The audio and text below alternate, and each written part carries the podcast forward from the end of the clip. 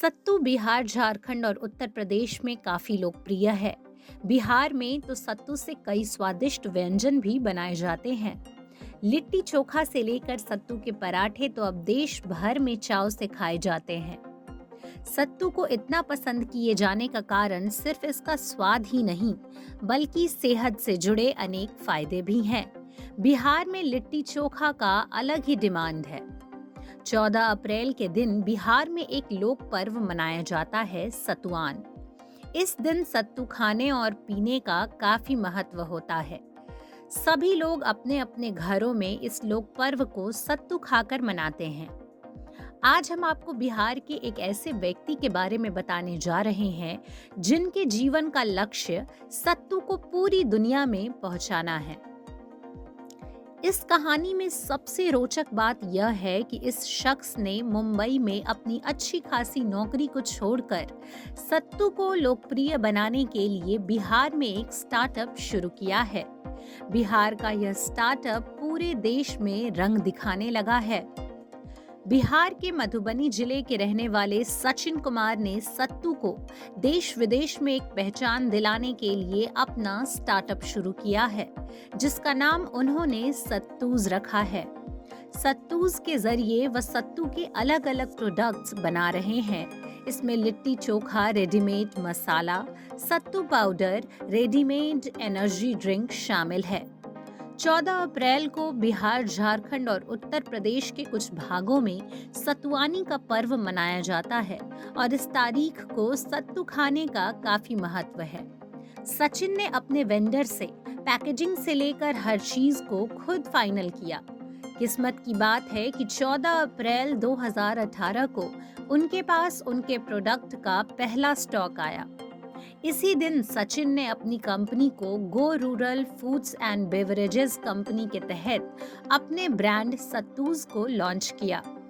सतुआन के दिन ही उन्होंने अपने स्टार्टअप की नींव रखी।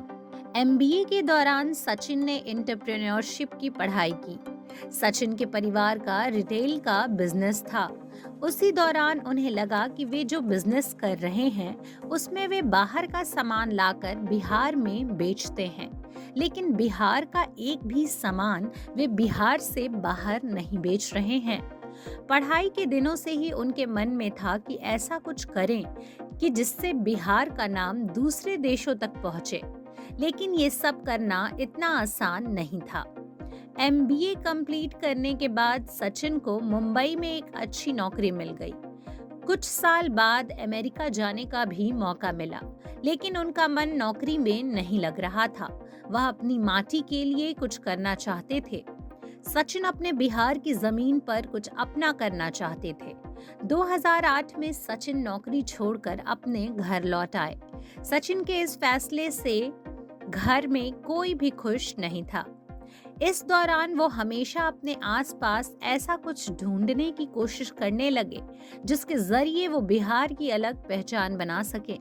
जब सचिन ने बिहार से बाहर की ज़िंदगी पर गौर किया तो उन्हें समझ आया कि मुंबई, दिल्ली जैसे शहरों में उनके व्यंजनों का नाम है, लेकिन बिहार का ऐसा क्या है जो लोग ढूंढते हैं? कोई विदेशी अगर भारत आता है, उन्हें लस्सी पता है लेकिन सत्तू के बारे में नहीं पता होता है। इसी सोच से उनकी तलाश सत्तू पर जाकर रुकी। साल 2016 से सचिन ने अपनी पायलट स्टडी शुरू की। इसी दौरान उन्होंने देश के कई शहरों का दौरा किया और सत्तू के बारे में लोगों की राय जानी। उनके सामने चौंकाने वाली कई जानकारियाँ आईं। किसी के पास इतना वक्त नहीं था कि तमाम चीज़ें जुटाकर सत्तू बना सके। तो किसी को सत्तू बनाना नहीं आता था। उसी वक्त सचिन ने तय किया कि वे मार्केट में सत्तू को रेडी टू मेड ड्रिंक के तौर पर लॉन्च करेंगे। उन्होंने सत्तूज का एक छोटा ड्रिंक पैक तैयार किया। सचिन ने सत्तू की सही प्रोसेसिंग के लिए फ़ूड प्रोसेसिंग की ट्रेनिंग भी ली, ताकि उनके प्रोडक्ट्स में सभी चीज़ें सही मात्रा में हों। ट्रेनिंग कंप्लीट करने के बाद उन्होंने प्रोडक्ट तैयार कराया। सचिन ने अपने प्रोडक्ट के लिए F S S A I certification भी लिया है। सचिन ने सत्तू को नया रूप देने के साथ ही साथ इसकी पैकेजिंग को भी अलग बनाया। पैकेजिंग का एक और कारण यह भी था कि नई जनरेशन को सत्तू काफ़ी बोरिंग लगता था।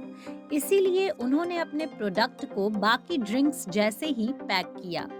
आपको बता दें कि सचिन के स्टार्टअप के लिए उन्हें आईआईएम कोलकाता से लोन और इंडियन एंजल नेटवर्क और बिहार इंडस्ट्री एसोसिएशन से फंडिंग मिली है। इतना ही नहीं सत्तूज बिहार का पहला ऐसा स्टार्टअप है जिसे इन दोनों नेटवर्क से फंडिंग मिली।